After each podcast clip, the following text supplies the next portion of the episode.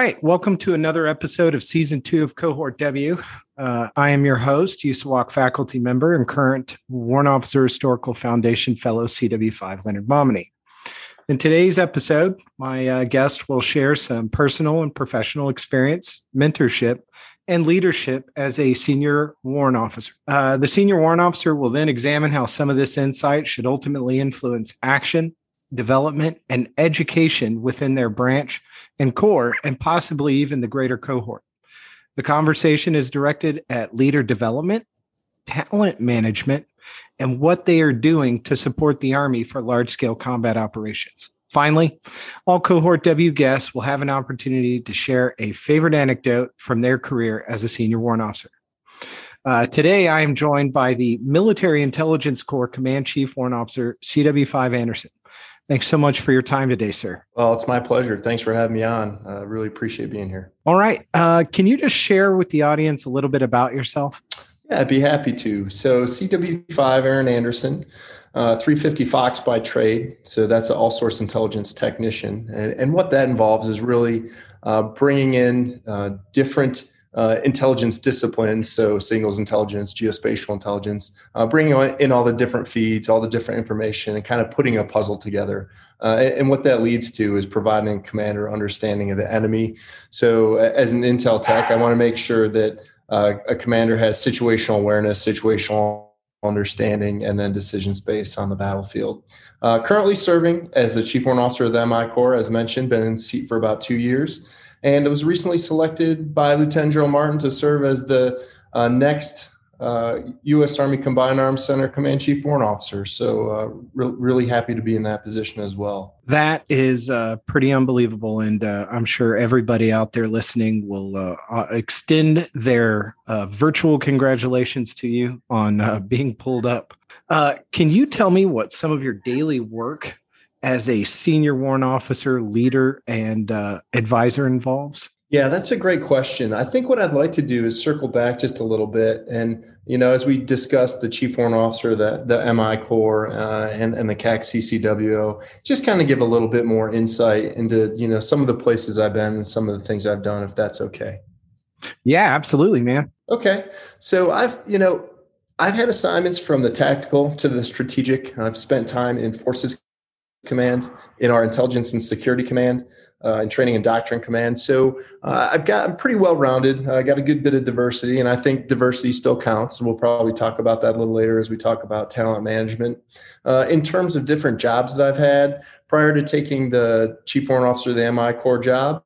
I was the MI branch warrant officer proponent, so working all the accession and life cycle issues for uh, the roughly 3,500 MI warrant officers across Compos 1, 2, and 3. Prior to that, I was the course manager for our Warrant Officer ILE follow on and the senior instructor for our senior service education follow on. Um, I spent uh, three years at 18th Airborne Corps as a senior intelligence analyst, working for General Townsend and Lieutenant General Anderson while they were commanders there. I've got multiple senior analyst jobs at our intelligence and security command. I'm a multiple deployer, uh, multiple times, uh, Iraq and Afghanistan, uh, also, going going back a few years, uh, got some time in Bosnia and Kosovo as well. Uh, hold a, a, bachelor's degree in criminal justice as well as a master's degree in strategic intelligence from our National uh, Intelligence University. Um, I've got an interesting path to becoming a warrant. Uh, I came in uh, enlisted, was a 96 Bravo intelligence analyst. Uh, became a non-commissioned officer, went to OCS, was an officer, uh, and was appointed as a warrant officer from the rank of captain. So, so a little bit unusual there. Uh, grew up in Western New York, go Bills, and uh, I've been in the Army uh, my entire adult life, uh, just short of 27 years, and became a warrant officer in 2006. Hey, sir, I really appreciate that detailed background, but uh, there are a handful of members of the Warrant Officer Historical Foundation that are Boston fans. And so we cannot acknowledge or support your fandom for Buffalo. I apologize, and this is a disclaimer. Fair enough. Fair enough. We'll just have to agree to disagree, but but but I love it. It's great rivalry. Good. It okay, really is. So uh, if I can of circle back to the the kind of last question that you asked, and it involved um, you know, some of my daily work and some of the things that I'm involved in currently. Uh, I would tell you a lot of the things that I do involve directly supporting my boss, who's uh, Major General Tony Hale, and he serves as the chief of the Military Intelligence Corps. I spend a lot of time, uh, both emails, on the phone, in person, uh, doing mentoring uh, officers, warrant officers, enlisted alike. I spend a lot of time working talent management issues, trying to make sure that we're getting the right warrant officers with the right skill set to the right place at the right time. Uh, in my mind, to operate uh, as a CW5, you really need to be branch technical. Uh, we've got eight different occupational specialty specialties across the MI Corps. So, you know, understanding those and how they fit in the, the picture, um, how they work within the intel warfighting function, how the intel warfighting function works uh, within the Army. So those are all important. Uh, I, I, really don't focus on specifically warrant officer issues. Uh, what I do look at is MI branch issues through a warrant officer lens. Um, you know, certainly uh, I, I, work my share of warrant officer specific issues, but that's not all the leadership uh, would ask of me here. Uh, as the chief warrant officer of the branch, currently working multiple, multiple initiatives across the DOTMLPF-P spectrum. Uh, some of those involve evaluating current structure, looking at future structure, looking at force modernization, looking at the Army rearm efforts and how we shape the force for the future Army 2035, uh, looking at different things that the Army Talent Management Task Force is doing. Uh, currently, for MI Brain specifically, looking at some of our systems, the terrestrial layer system, uh, the tactical intelligence targeting analysis node, and then capability drop to some of our new systems for our analysts. Uh, looking at, you know, I was just out at the Combined Arms Center, uh, I think two weeks ago, looking at how we fight the, the Army of 2030.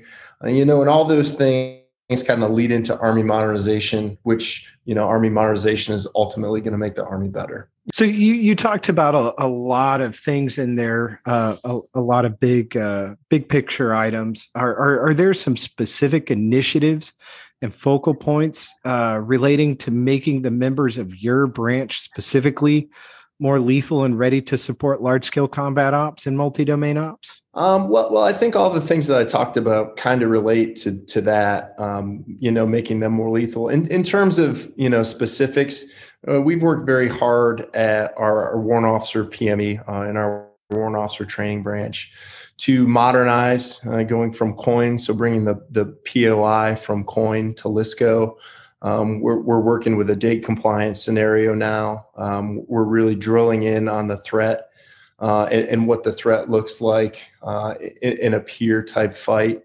Um, so, so we are really, uh, uh, you know, working hard to make sure that we're looking at the right problem set so we can be value added to the Army. Now, you mentioned uh, that you uh, have been working a lot of the specific education associated with your your field.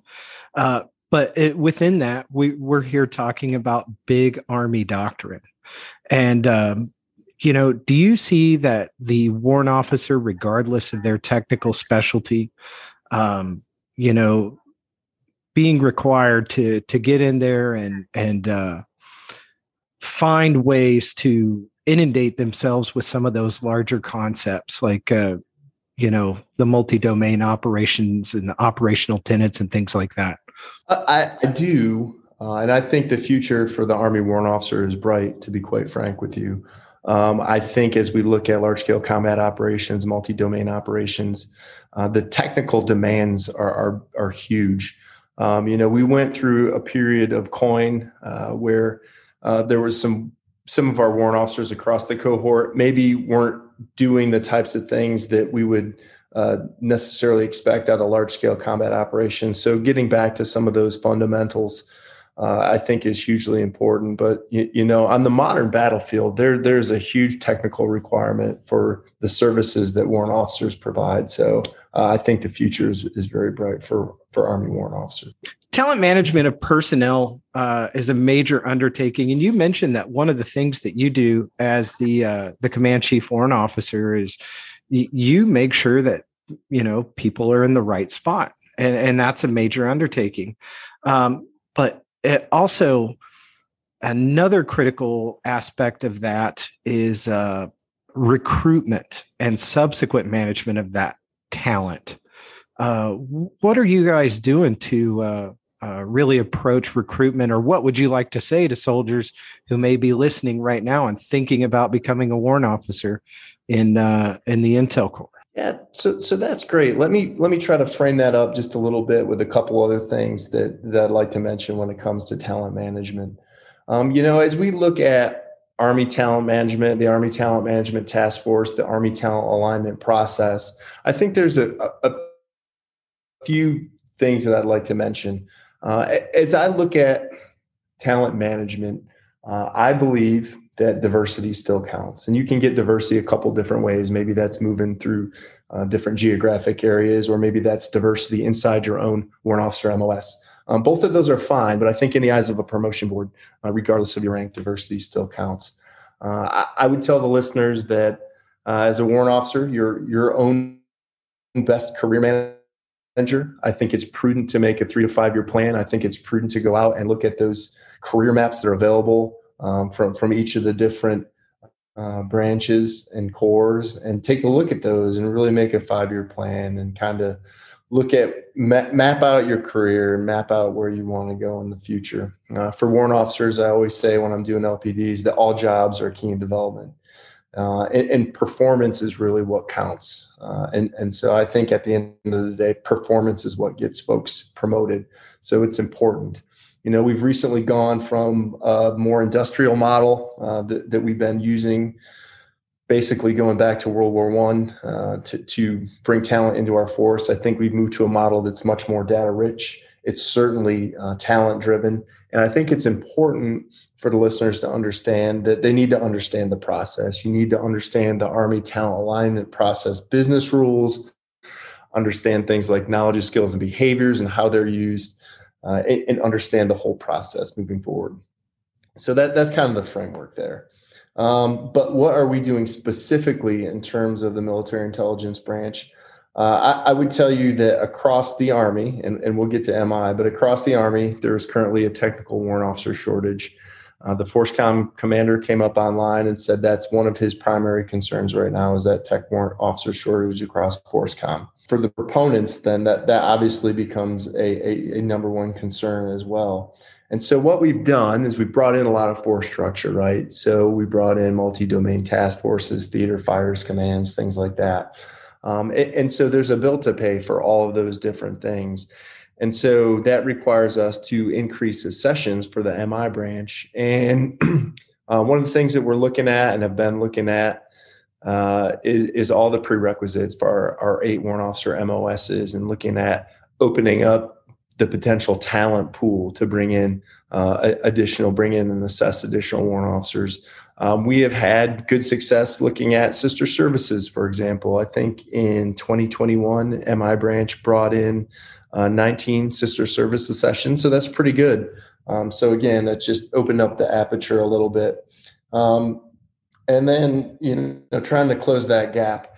And then also looking at uh, retention in the force you know targeting to our cw3s and cw4s uh, i think the army is looking at initiatives uh, looking at the, the, the up or out system taking a holistic look at that. Now that's not mi specific but uh, i think those things down the road could potentially uh, help mi and maintain Army readiness. You know, you talked about talent management, you talked about uh, retention of some of those folks. Uh, one thing that I think when we talk about retention and and moving up, there's a lot of curiosity when you're sitting as a three or you're sitting as a four, you know, regarding how do you understand moving into some of those senior positions. And you've obviously traversed uh, a lot of significant positions. So uh, can can you comment toward how senior warrant officers in your branch or field are are, are vetted and selected for specific roles? Um, whether it's something like uh, your current role,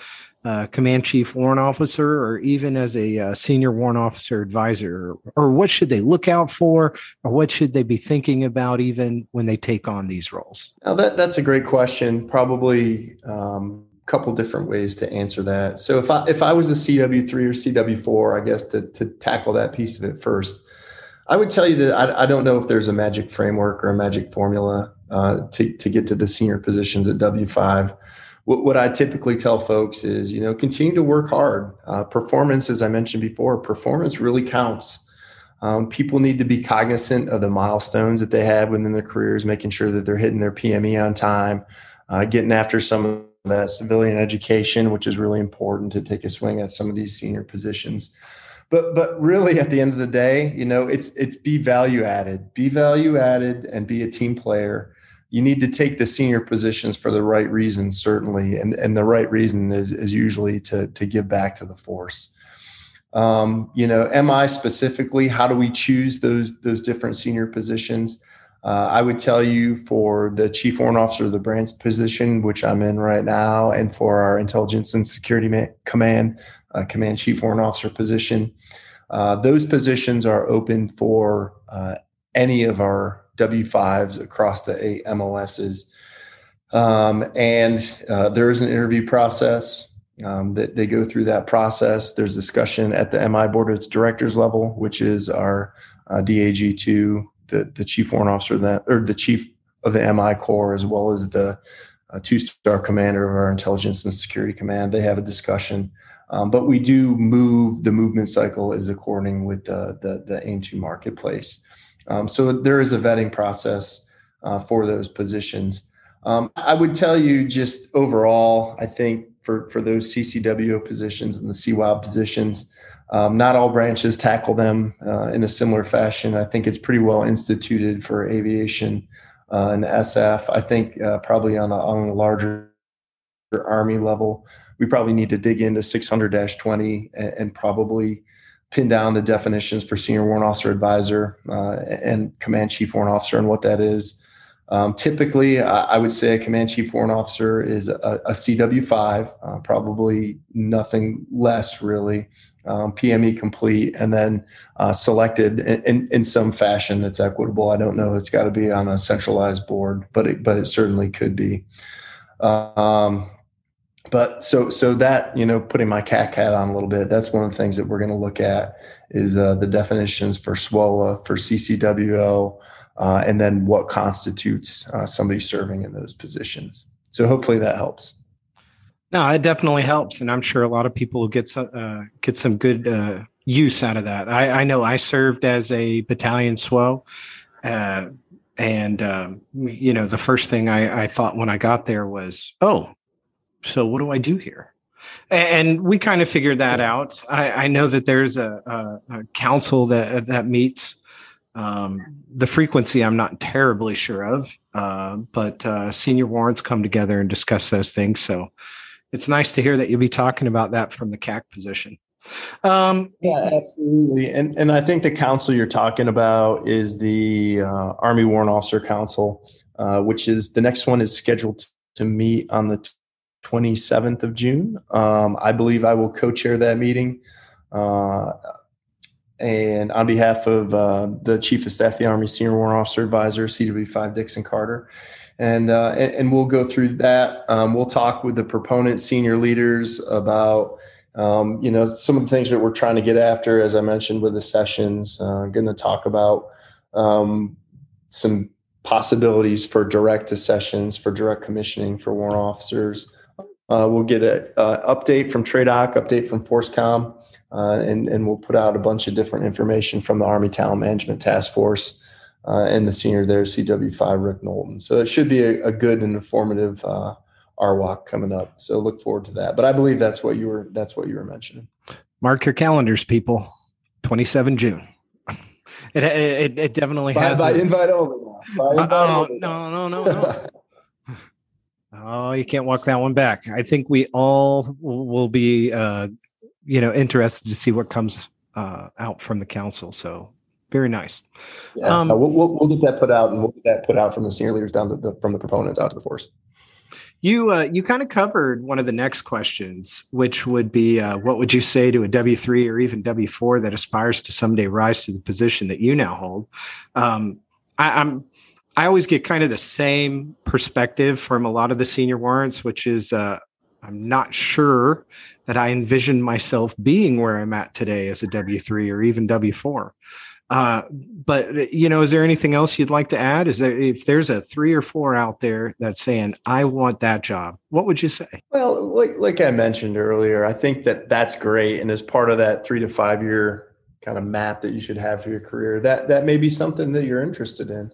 Um, I, I would say though, you know, there's some geographical limitations for some of our CW5 spots across the different branches. So be cognizant of that. But I think first and foremost, you just you need to be able to take the position for the right reasons.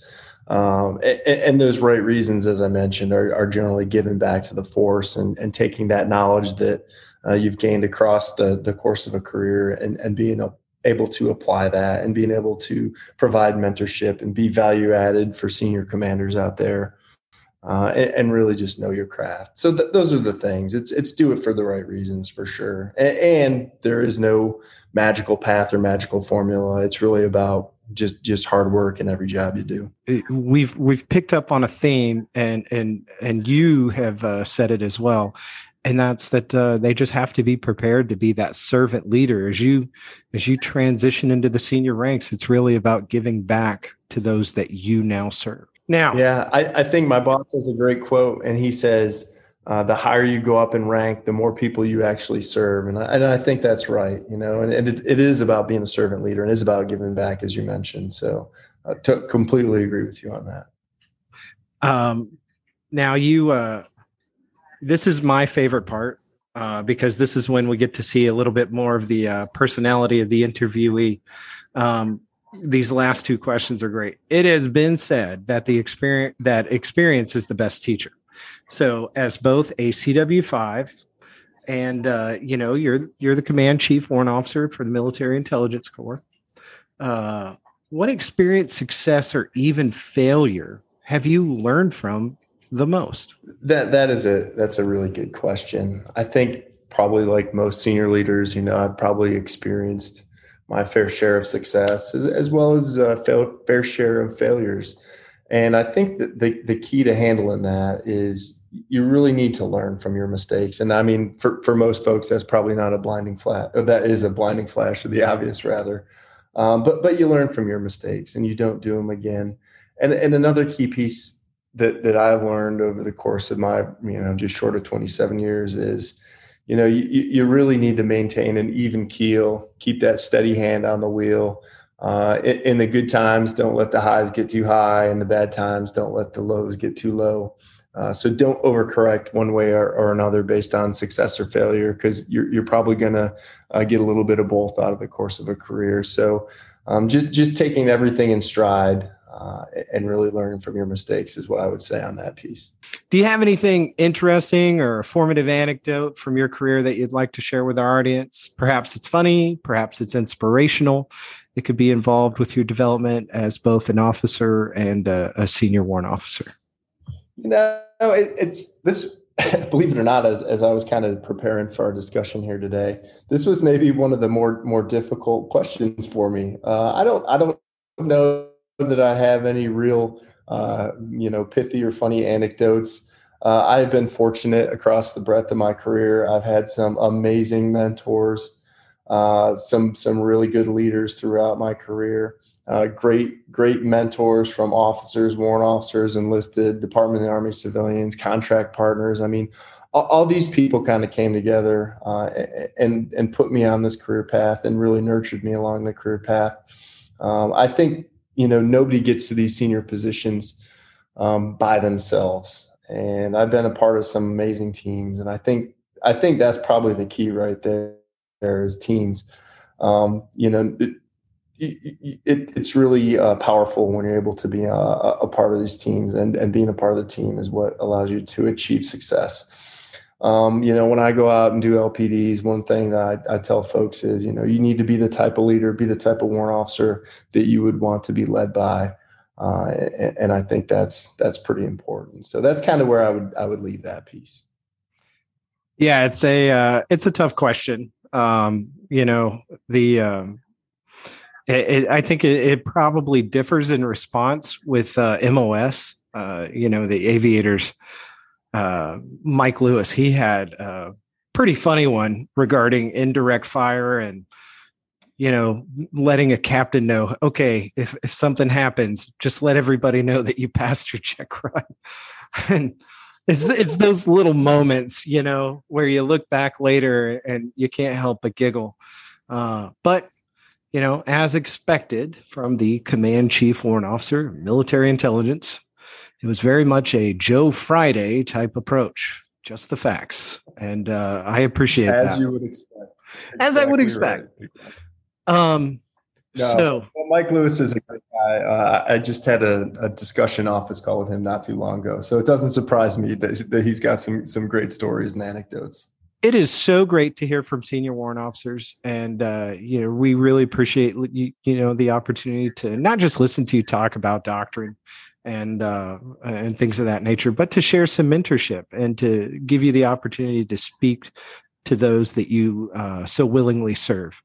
Thank you so much for your time and sharing how our senior warrant officers leadership in their branch can ultimately contribute to meeting the doctrinal requirements for both the current and future fight uh, for updates on Cohort W and the Warrant Officer Historical Foundation, follow us on Instagram and Twitter. Simply search for at Warrant Officer Historical Foundation 1918 or the Warrant Officer Historical Foundation. Finally, to learn more about how you can support programs like this, please visit warrantofficerhistory.org. Cohort